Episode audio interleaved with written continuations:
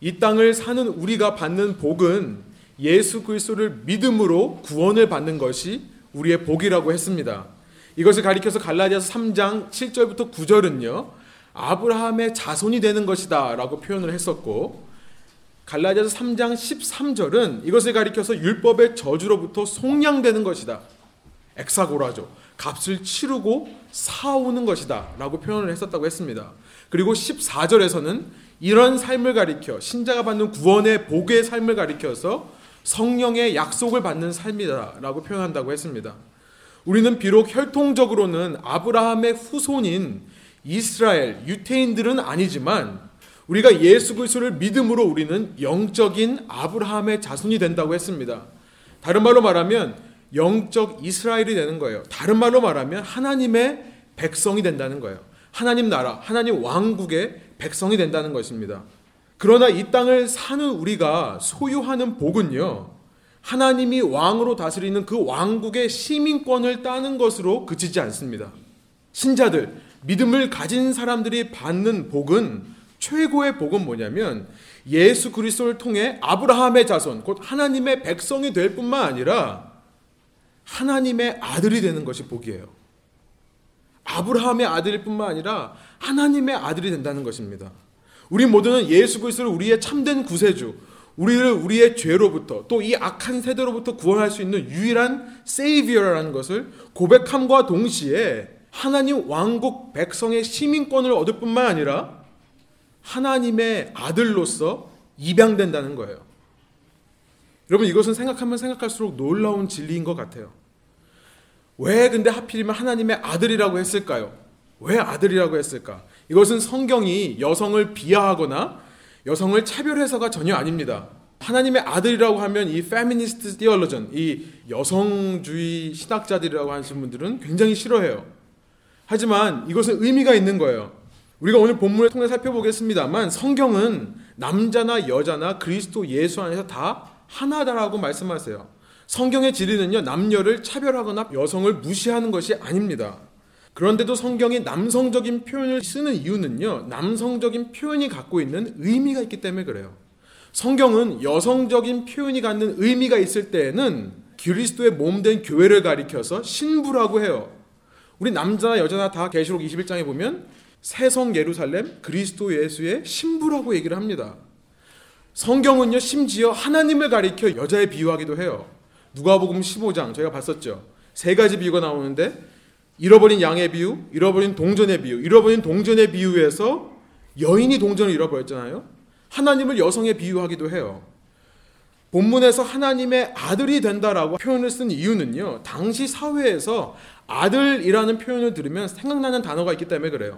지금은 우리가 아들 그러면 자녀, children이라는 말을 생각하게 되지만 당시에서 아들이라 그러면은 상속자를 생각하는 것입니다. 인헤리터예요. 당시 사회에서 아버지의 유업, 아버지의 기업, 인헤리턴스를 받을 수 있는 사람은 오직 아들뿐이었어요. 그래서 아들이라고 했을 때는 오늘 본문이 신자들을 가리켜 하나님의 아들이라고 했을 때는 우리는 단순히 하나님 왕국의 시민들이 아니라 왕이 되신 하나님의 것을 물려받는 상속자라는 의미를 하기 위해서 아들이라는 표현을 썼다는 거예요. 여러분 남녀 모두 믿으면 그 하나님 왕국의 왕자가 되는 거예요. 왕자로서 하나님 왕의 유업을 물려받는 것입니다. 여러분 이것이 신자들의 복이라는 거예요. 우리가 앞으로 3주 동안 이 말씀을 통해서 도대체 하나님의 아들이 된다는 것은 어떻게 우리에게 복이 되는가, 무엇을 의미하는가를 살펴보면서 제가 소망하는 거 한 가지는요. 여러분 모두 하나님의 유업을 받아 누리시는 복을 받으시기를 저는 축복합니다. 우리 한번 이런 마음가짐을 가지고 함께 일어나셔서 오늘 본문 갈라디아서 3장 26절부터 4장 7절까지를 한번 읽겠습니다. 좀 긴 관계로 제가 읽어드릴 테니까 여러분 한번 눈으로 따라오시면 좋겠어요. 갈라디아서 3장 26절부터 4장 7절까지의 말씀입니다. 너희가 다 믿음으로 말미암아 그리스도 예수 안에서 하나님의 아들이 되었으니 누구든지 그리스도와 합하기 위하여 세례를 받은 자는 그리스도로 옷 입었느니라. 너희는 유대인이나 헬라인이나 종이나 자유인이나 남자나 여자나 다 그리스도 예수 안에서 하나이니라. 너희가 그리스도의 것이면 곧 아브라함의 자손이요 약속대로 유업을 이을 자니라.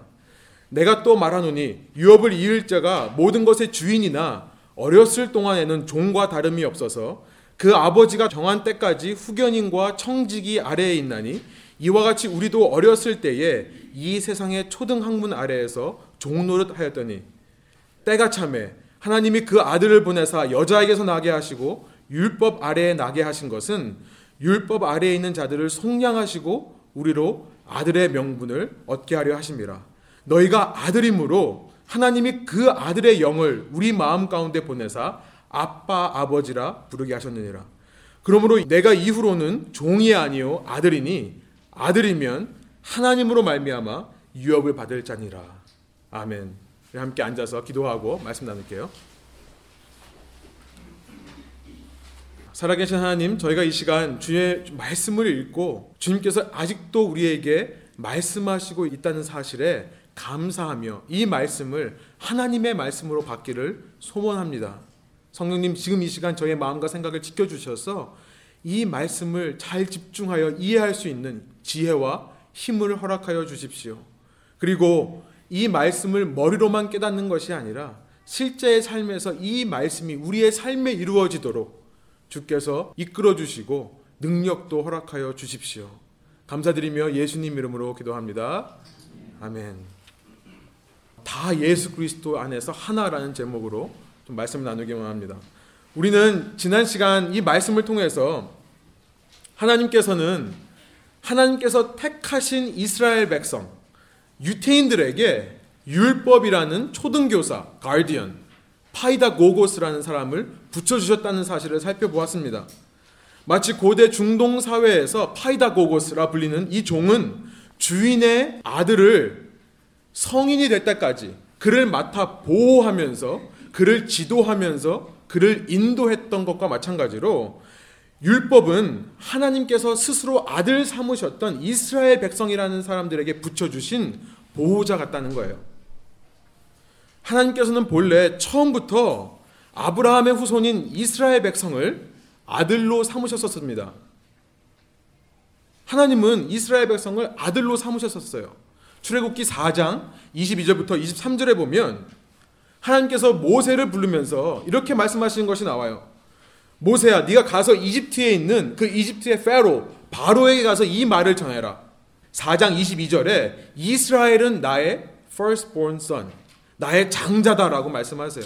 그리고 4장 23절에서 이렇게 말씀하세요. 그 아들이 지금 이집트에서 노예 생활을 하고 있기 때문에 이제는 그들을 풀어줘서 진짜 아버지인 나를 좀 섬기게 해라라고 말을 전해라. 만일 이집트 너희들이 내 말을 듣지 않으면 내가 너희의 장자를 죽일 수밖에 없다. 라고 말씀하시는 것이 나와요. 하나님께 이스라엘은요, 너무나 소중한 첫 아들과 같은 존재였기 때문에요.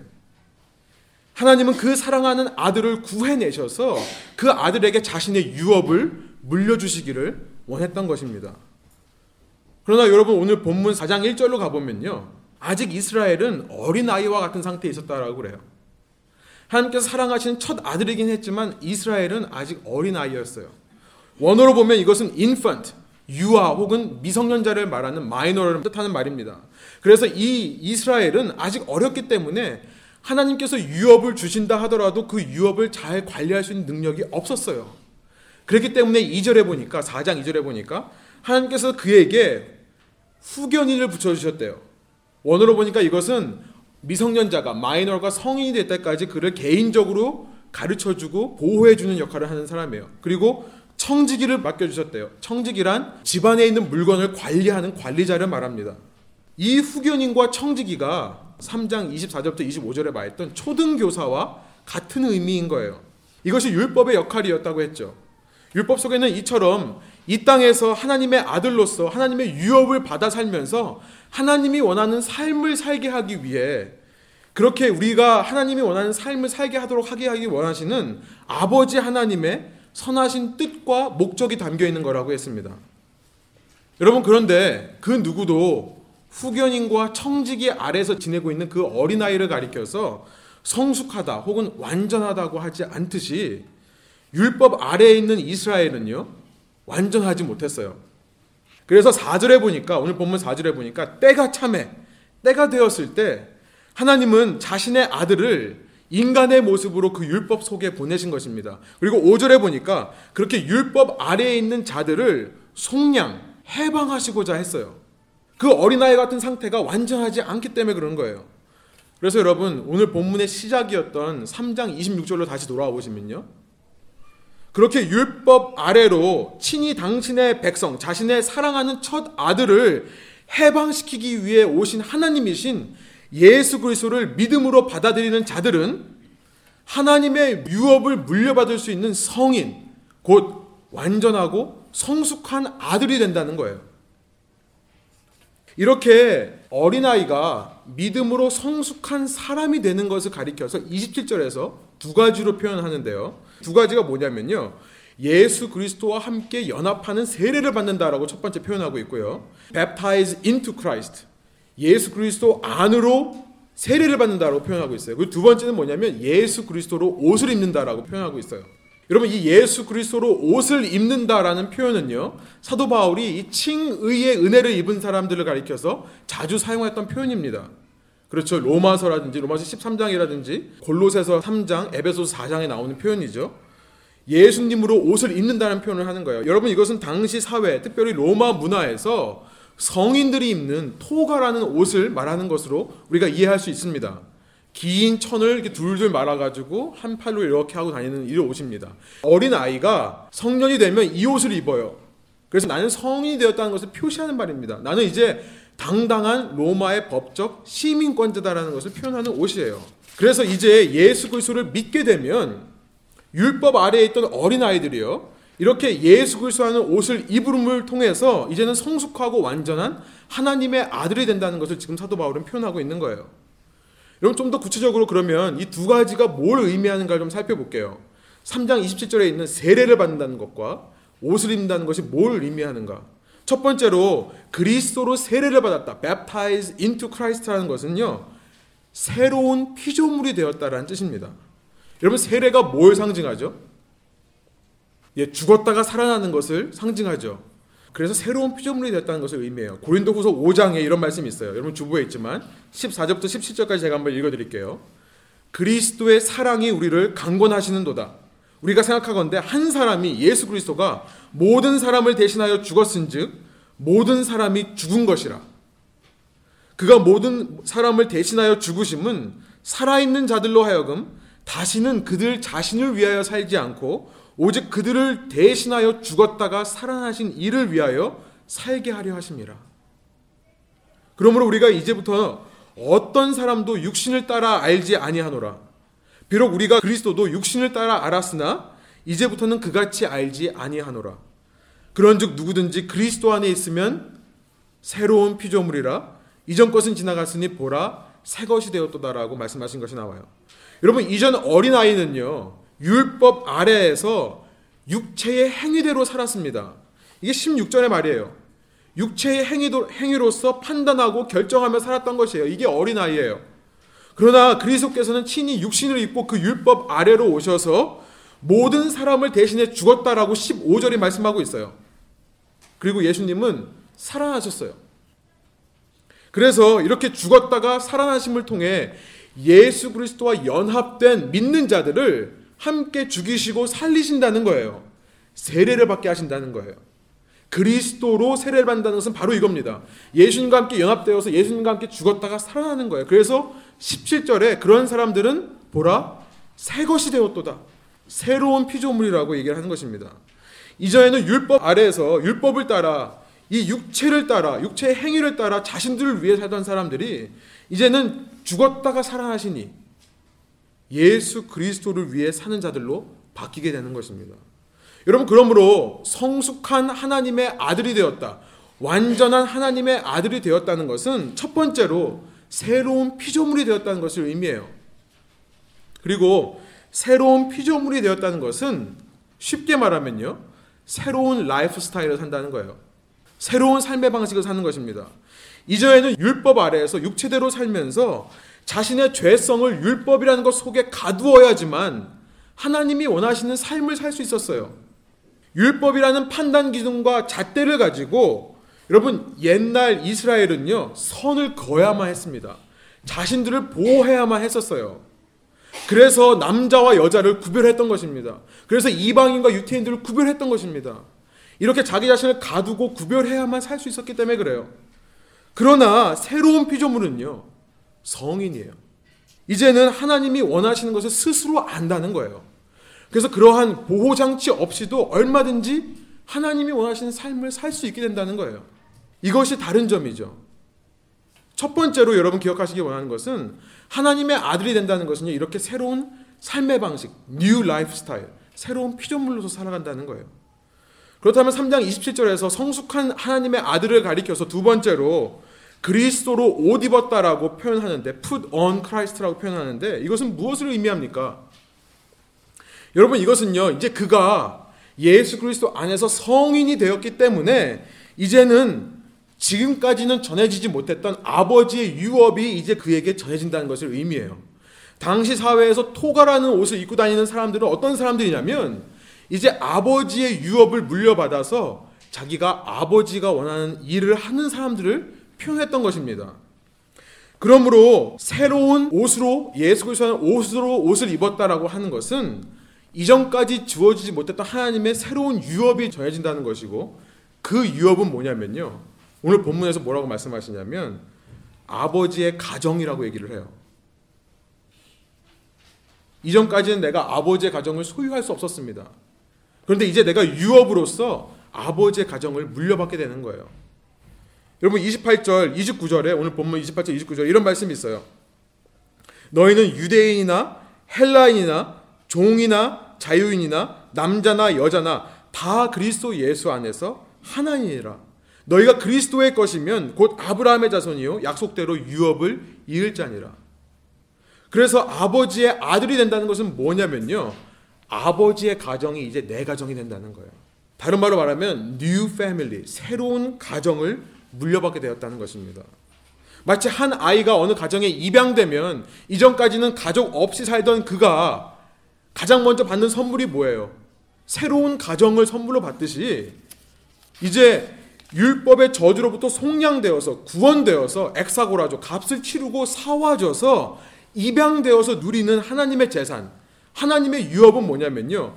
예수 그리스도 안에서 한 형제 자매된 이 가정을 물려받는다는 거예요. 여러분 이 가정의 특징을 한마디로 말하면 무엇입니까? 28절에 그 특징을 하나 되는 것으로 말해요. 다른 말로 말하면 화목함이 이 가정의 특징입니다. reconciliation. 화목하게 되는 거예요. 관계가 회복되는 거예요. 저에는 유대인과 이방인, 종과 자유인, 남자 여자 사이에 건널 수 없는 골짜기가 있었던 거죠. 그러나 이제는 그 골짜기가 예수 그리스도로 메워지는 거예요. 그래서 그 율법 아래에서 결코 하나가 될 수 없었던 서로 선을 긋고 분립했어야만 했던 그 사람들이 예수 그리스도 안에서 하나가 되는 것, 한 가정이 되는 것, 화목함을 누리는 것. 이것이 하나님의 아들이 된다는 두 번째 의미라는 거예요. 여러분 이 28절 한 절의 말씀이 당시 사회와 문화와 정치와 경제에 가져왔을 충격이 얼마나 큰지 여러분 상상이 되십니까? 여러분 저는 이것이 복음의 능력이고 복음의 결과라고 믿어요. 여러분 율법은 주인의 아들을 돕고 지도하고 보호하여 인도하는 선한 목적이 있는 것이 사실입니다. 그러나 그것은 어린 아이를 위한 것이기 때문에 결코 완전하고 성숙하다라고 표현할 수는 없는 것입니다. 여러분 그래서 오늘 본문 3절에 보면 그 율법을 가리켜서 초등 학문이다라고 얘기를 해요. elementary principle이다라고 얘기해요. 원어로 보니까 이것은 στοιχεῖα라는 말이에요. στοιχεῖα라는 말은 어떤 것을 순서대로 배열해 놓다라는 뜻입니다. 그래서 당시 그리스어에서는 στοιχεῖα 하면은 알파벳을 생각했어요. 영어로 말하면 A, B, C죠. 이것을 στοιχεῖα라고 그랬어요. 여러분 알파벳이라는 것이 그리스어의 첫 글자인 알파와 두 번째 글자인 베타가 합쳐서 만들어진 거죠. A, B, C를 알파벳이라고 그러는 거예요. 여러분 스토이케이라는 말은 아이에게 이 알파벳을 가르치다라는 뜻으로 아주 초등적인 학문을 말하는 것입니다. 물론 여러분 A, B, C 기억, 니은, 디귿을 아는 것은 너무나 중요하죠. 그러나 A, B, C를 다 외운다고 해서 기억, 니은, 디귿을 다 안다고 해서 그 사람을 성숙하고 완전한 사람이라고 말하지는 않습니다. 마찬가지로 율법이라는 것은 죄악된 인간에게 분명 선한 목적이 있어서 주어진 것이긴 하지만 그것은 그 사람을 결코 완전하게 할 수는 없는 거예요. 한마디로 율법의 불완전한 것을 한마디로 말하라고 하면 아까 말씀드렸던 것처럼 율법은 가르는 것이기 때문에 그렇습니다. 율법이라는 것은 나누는 거예요. 분리하는 거예요. 가르는 거예요. 골짜기들을 만드는 거예요. 해야 할 것과 하지 말아야 될 것. 클린한 것과 언클린, 정한 것과 부정한 것을 razor blade, 이 면도칼로 예리하게 나누듯이 율법 아래에서는 결코 그 누구도 하나가 될 수 없는 것입니다. 나누는 것이기 때문에 그래요. 너와 나 사이에 있는 경계를 메울 수 있는 능력이 없는 거예요.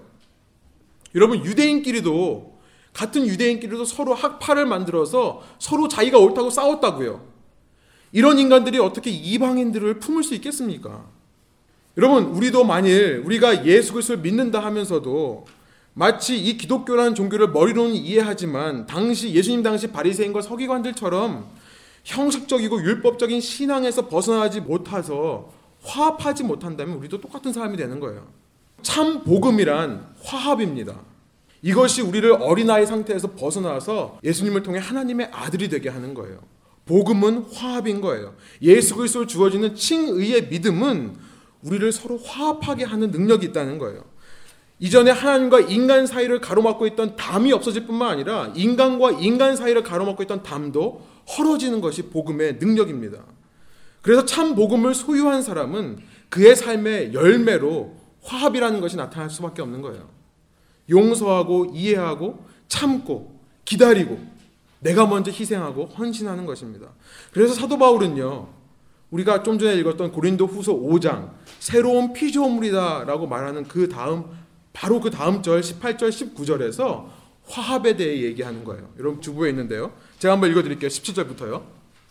그런즉 누구든지 그리스도 안에 있으면 새로운 피조물이라 이전 것은 지나갔으니 보라 새 것이 되었도다. 18절 이렇습니다. 모든 것이 하나님께로 났으며 그가 그리스도로 말미암아 우리를 자기와 화목하게 하시고 또 우리에게 화목하게 하는 직분을 주셨으니 하나님께서 우리에게 Ministry of Reconciliation 화목하게 하는 사역을 맡겨 주셨다는 거예요. 곧 하나님께서 그리스도 안에 계시다 세상을 자기와 화목하게 하시며 그들의 죄를 그들에게 돌리지 아니하시고 화목하게 하는 말씀을 우리에게 부탁하셨느니라. 여러분 중요한 것은요. 18절과 19절에 우리라는 표현을 쓴다는 거예요. 하나님께서 우리를 이 한 공동체를 하나님의 가정된 형제 자매들을 예수님과 화목하게 하셨다는 거예요. 여러분 제가 이 말씀을 준비하면서 저희 교회에 꼭 당부하고 싶은 말씀이 하나 있어요. 여러분 화합하는 참 신앙인이 되십시오. 여러분 아직은 제가 우리 가운데 서로 시기하거나 다투거나 분열하는 모습이 없는 걸로 알고 있어요. 아직은 우리 가운데 이해하지 못해서 등을 돌리거나 서로 욕하거나 미워하는 것이 없는 걸로 알고 있습니다. 저만 모르는 건 아니죠. 예. 여러분 그래서 제가 강하게 말씀드릴 수 있는 거예요. 우리 함께 참으로 화합하는 공동체를 만들어 가십시다. 정말 용서하고 이해하고 내가 먼저 사랑하고 헌신하며 받아줄 수 있는 그런 공동체를 이루어 갔으면 좋겠어요. 하나님은 우리에게 화목하게 하는 직분을 주셨고 화목하게 하는 말씀을 우리에게 부탁하셨어요. 이것이 우리가 참으로 새로운 피조물이 되었다는 증거고 우리 안에 화목해 하시는 예수 그리스도가 살아계시다는 증거가 되는 것입니다. 나의 삶을 통해 화목함의 열매가 나타날 때, 아, 내가 진정으로 하나님의 아들이 되었구나. 알게 되는 거예요. 여러분, 그러나 사도 바울 당시 유태인들은요, 끝까지 예수 그리스도를 믿음으로 주 안에서 하나 되는 참된 복음의 능력을 알지 못했습니다. 끝까지 그 복음의 능력을 거부했어요. 그래서 그들은 하나님의 아들이 되어 하나님의 유업을 상속받는 하나님의 가정을 소유받는 참된 복을 누리지 못했습니다. 갈라디아서의 배경이 되는 사도행전 13장과 14장에 보면요. 유태인들은 끊임없이 화합의 복음을 외치는 사도 바울을 죽이려 했던 거예요. 여러분 이들은 사도 바울만 죽이려 했던 게 아니죠. 이들은 예수님이 살아계실 때에도 그 화합케 하기 위해 이 땅에 오신 하나님이신 예수 그리스도를 미워하고 끝까지 죽이려고 했습니다. 여러분 저는 하나님의 아들이 된다는 것은 새로운 피조물로서 새로운 라이프 스타일 사는 거다. 하나님의 아들이 된다는 것은 우리가 하나님의 가정을 선물로 받는 거다 라는 이 본문의 말씀을 제가 묵상하면서 저는 또다시 누가복음 15장의 비유의 말씀이 생각났습니다. 누가복음 15장에 있는 소위 탕자의 비유라고 말하는 낭비한 사람의 비유라고 말하는 그 이야기입니다. 어느 날 세리와 죄인들이 예수님께로 나옵니다. 그것을 보면서 서기관들과 바리새인들은 예수님에 대해 수군거리는 거예요. 저 사람은 안식일에 병자를 고친 것도 모자라서 이제 세리와 죄인들과 함께 교제를 하는구나. 라고 이렇게 수근수근 하고 있는 겁니다. 그때 그런 그들을 향해 예수님께서 말씀하신 세 가지 비유가 있어요. 누가복음 15장에 나오는데요. 그 중에 마지막 비유가 이 탕자의 비유라는 거예요. 사실 정확히 얘기하면요. 이것은 두 아들의 비유입니다. 예수님께서 두 아들이 있는데라고 말씀을 시작하세요. 탕자만 얘기하는 게 아니라 둘째 아들만 얘기하는 게 아니라 두 아들의 이야기인 거예요. 어느 아버지에게 두 아들이 있는 거죠. 둘째 아들이 어느 날 아버지에게 옵니다. 그래서 아버지에게 유업을 달라고 그래요.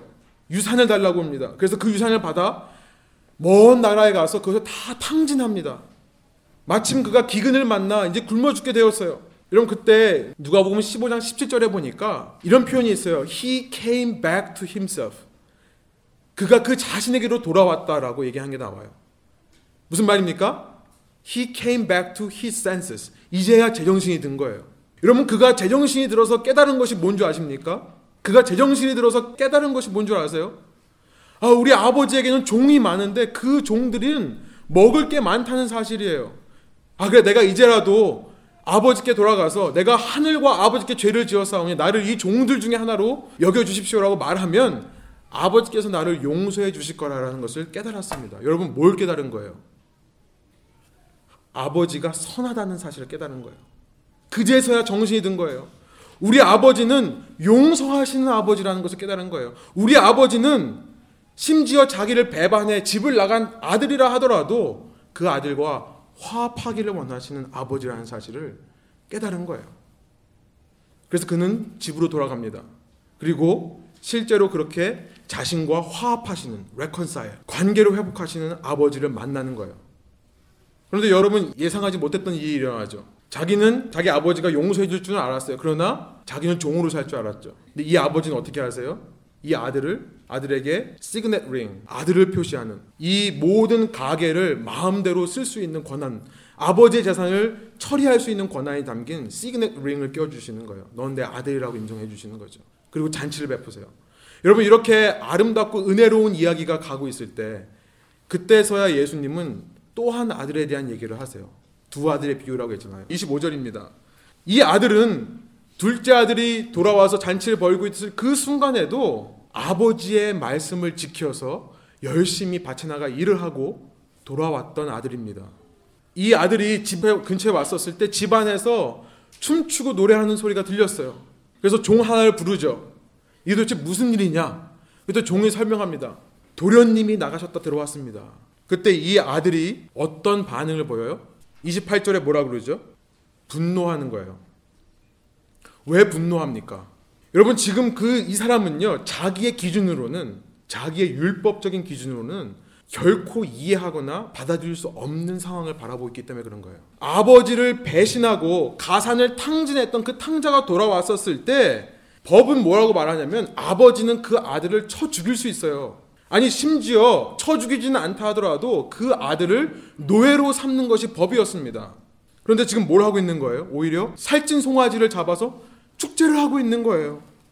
여러분 그는 잘 알고 있었습니다. 이 일은 그렇게 대강대강 넘길 일이 아니라는 것을 알고 있었어요. 만일 아버지가 그 아들을 징계하지 않으면요. 마을 사람들이 징계하는 거예요. 당시 율법이 그랬습니다. 마을 사람들이 아버지에게 반항하는 아들을 얼마든지 내쳐서 돌로 쳐 죽일 수 있었어요. 이것이 율법입니다. 그는 잘 알고 있었어요. 만일 아버지가 그 아들을 징계하지 않는다면 마을 사람이 아버지를 징계할 수 있다는 것도 아는 거예요. 아버지의 명예가 깎인다는 것도 아는 거예요. 그동안 부와 권력을 누렸던 우리 집안이 무너져 내린다는 사실을 아는 거예요. 그렇기 때문에 그는 분노할 수밖에 없는 겁니다. 정당한 이유예요. 그 잔치에 들어갈 수가 없는 겁니다.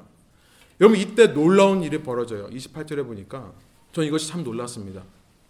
그때 아버지께서 나오세요.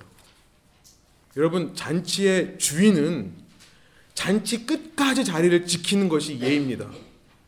잔치의 주인이 나간다는 사실은 잔치의 끝을 의미하기도 해요. 그 자리에 왔던 손님들에게는 그것이 불명예가 되는 거예요. 여러분 그런데 지금 아버지께서 나오세요. 누굴 버려 두고요? 아흔아홉 마리의 양을 버려 두고. 여러분 지금 이 이야기에서 갑자기 누가 한 마리의 잃어버린 양이 되는 거예요. 큰아들이 되는 거예요. 이게 아버지의 마음이라는 거예요. 아흔아홉 마리의 찾아진 양들을 두고 아버지는 자기 명예, 수치 상관없습니다. 그 아들을 데리러 나오시는 아버지라는 거예요. 여러분 그런데 더 놀라운 사실은 이렇게까지 화목하게 하시는 아버지 앞에서 첫째 아들이 보이는 반응이에요. 뭐라고 합니까? 여러분 둘째 아들은 자신을 향해 이렇게 달려오시는 아버지 앞에서 내가 하늘과 아버지 앞에 죄를 지었습니다라는 말 외에는 아무 말도 하지는 못했습니다. 그런데 첫째 아들은 뭐라 그래요? 아버지께 따지며 묻는 거예요. 한마디로 말하면 이거예요. 아버지, 당신이 어떻게 그럴 수 있습니까? 라는 말이에요. 당신이 아버지면서 어떻게 그렇게 행동할 수 있냐는 거예요. 나는 아버지의 계명을 지키고 아버지를 열심히 섬겼는데도 나를 위해서는 해준 것이 아무것도 없으면서 어떻게 저 배은망덕한 자를 위해서 살찐 소를 잡고 잔치를 벌일 수 있느냐? 여러분 중요한 표현이 나오죠. 저 배은망덕한 자를 향해 내 동생이라고 하지 않고 뭐라 그러는 거예요? 뭐라고 해요? 당신의 아들이라고 하는 거예요. 여러분 이 첫째 아들은요 율법의 기준에 갇혀서 결코 화합할 수가 없는 자입니다. 결코 화합을 못하는 거예요. 내 동생이 아닌 거예요. 당신 아들인 거예요. 아무리 아버지가 선하시고 아무리 아버지가 용서하시고 화합하시는 분이라도 그건 당신이고 나는 아니라는 거예요. 당신이 아무리 이 사람을 용서했다 하더라도 나는 받아들일 수 없다라고 하는 것입니다. 여러분 어쩌면 이 아들은요 아버지에게 이런 얘기를 하는지 모르겠어요. 둘 중에 하나 택하십시오. 죄를 택하든지 날 택하든지. 여러분 이렇게 분노하고 있는 첫째 아들을 향해 아버지가 어떤 반응을 보이십니까? 여러분 저 같으면요 때려 죽이죠 정말. 다리 몽댕이를 하나 부러뜨리죠 그냥. 아버지께서 어떻게 하세요? 뭐라고 말씀하세요? 얘야, 내 아들아 불러주시는 거예요. 내 아들아, 너는 나와 항상 함께하지 않았니? 봐라, 내 모든 것은 다 이미 네 것이지 않니? 그렇지만 우리가 즐거워해야 하지 않겠니라고 말씀하시는 거예요. 중요한 표현을 하시죠. 내 아들이 아니라 네 동생이 네 동생이 죽었던 잃어버렸던 네 동생이 살아났고 찾아졌는데 우리가 당연히 기뻐해야 되지 않겠니라고 말씀하는 거예요. 여러분 당시 문화와 사회에서 이 아버지가요 둘째 아들을 돌로 쳐 죽일 수 있었다면요 지금 첫째 아들도 마찬가지예요. 당시 사회와 문화에서는 잔치를 벌였는데 아들이 그 잔치에 들어오지 않는다는 것은 아버지에 대한 명예를 깎아내리는 행위입니다. 아버지가 손님을 초대했는데 아들이 안 온다는 것만큼 치욕적인 것은 없어요. 게다가 아버지가 나왔는데도 그 아버지에 대해서 이렇게 대꾸를 했다면요. 정말 쳐 죽일 수 있습니다. 그러나 아버지는 그 아들까지도 품기를 원하시는 아버지인 거예요. 화합의 아버지신 거예요. 여러분 여기서 예수님의 비유가 끝이 나요. 이 이야기가 어떻게 끝났을까요?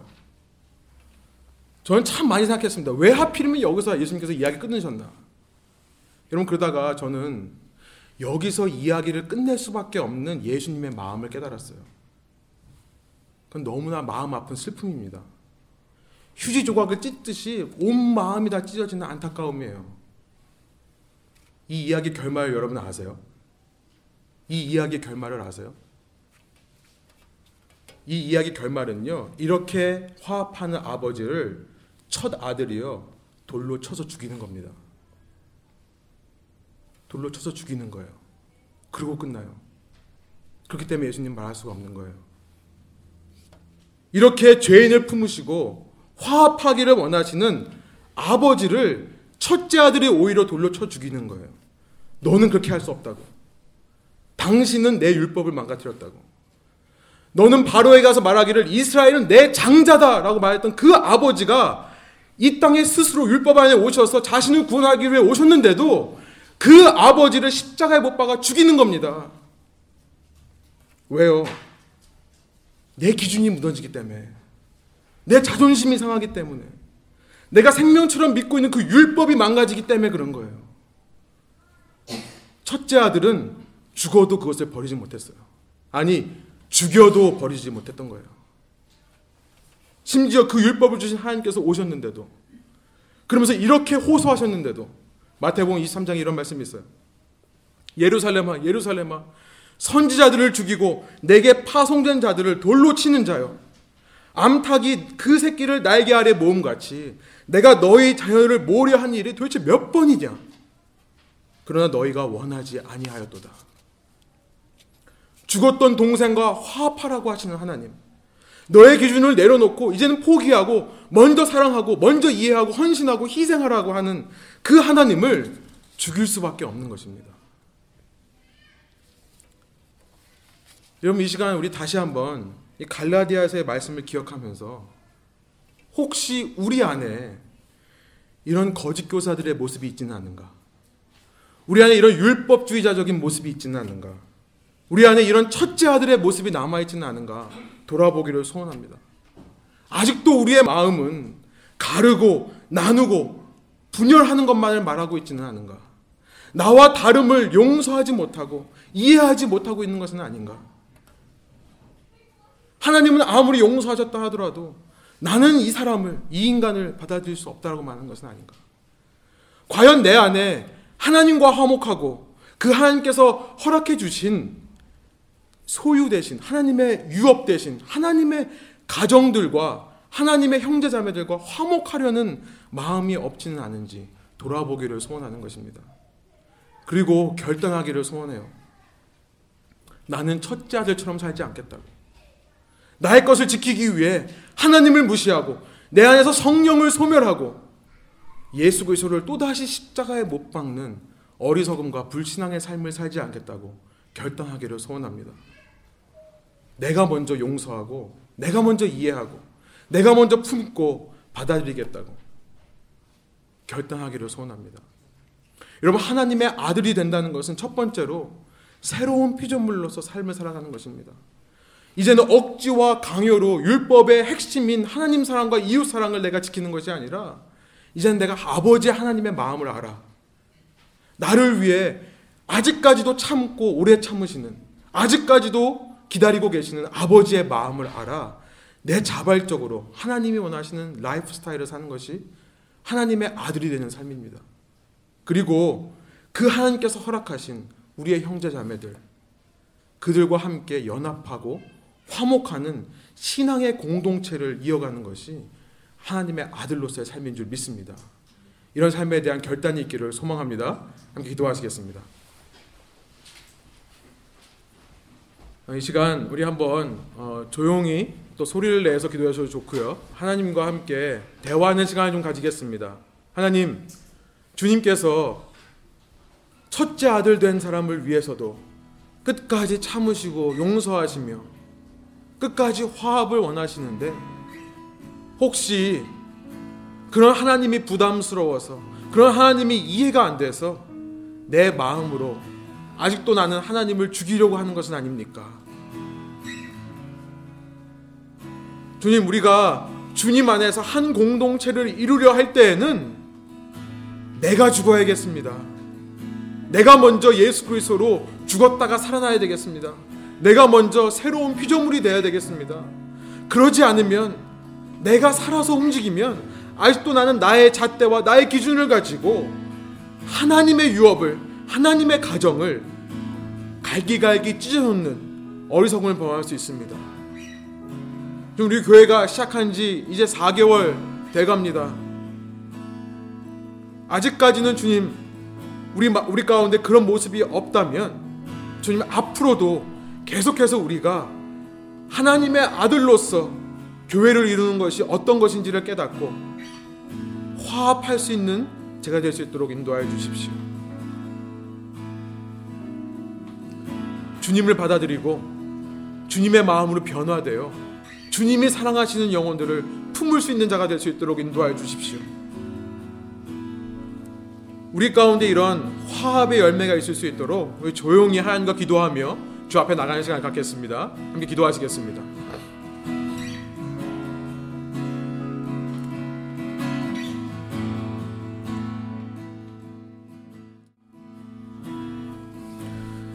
아버지 하나님 감사합니다. 이 시간 저희에게 화합케 하는 성령을 보내주시옵소서. 우리의 마음 가운데 도전을 받고 찔림을 받고 변화를 받을 수 있도록 인도하여 주시옵소서. 그래서 나도 주님을 닮아 끝까지 인내하고 용서하고 용납하며 화합을 이루어가는 하나님의 아들로 살게 하여 주십시오. 주님의 가정을 유업으로 물려받는 것을 기쁨으로 생각하게 하여 주시고 주님 우리가 믿는 자들뿐만 아니라 이 땅에 주님을 알지 못하는 자들을 바라보며 하나님의 나라를 소망하게 하여 주시옵소서. 하나님의 왕국을 소망하게 하여 주시옵소서. 언젠가 그들이 예수 그리스도의 이름을 부르며 주의 품으로 돌아오는 그날을 소망하게 하여 주시옵소서. 그럴 때에 저희 교회가 이 마지막 때에 이 세상에 선한 빛을 비춰가는 주님의 몸 된 교회 될 수 있도록 인도해 주실 줄 믿습니다. 저희를 사용하여 주시고 저희 신앙이 첫째 아들의 신앙, 율법주의자들의 신앙, 거짓 교사들의 신앙에 머무르지 않도록 늘 날마다 저희를 깨워 주시옵소서. 주님의 은혜에 감사드리며 이 모든 말씀 예수님의 이름으로 기도합니다. 아멘. 우리 함께 주기도문으로 오늘 예배를 마치겠습니다.